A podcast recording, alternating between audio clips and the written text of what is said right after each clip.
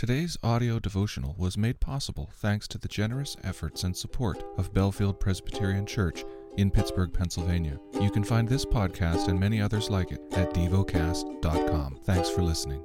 The lesson is from the book of Psalms. Psalm 111. Praise the Lord.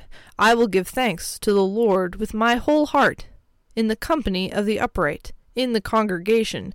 Great are the works of the Lord, studied by all who delight in them. Full of splendor and majesty is his work, and his righteousness endures forever. He has caused his wondrous works to be remembered. The Lord is gracious and merciful. He provides food for those who fear him. He remembers his covenant forever. He has shown his people the power of his works, in giving them the inheritance of the nations. The works of his hands are faithful and just, all his precepts are trustworthy.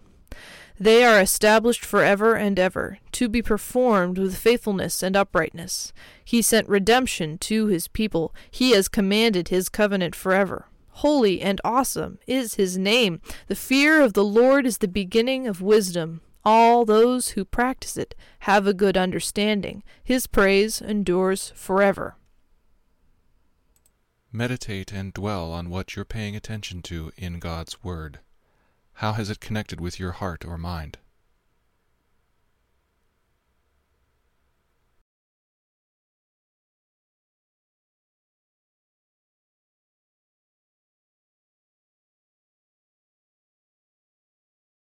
Pray to God freely about what has moved you today.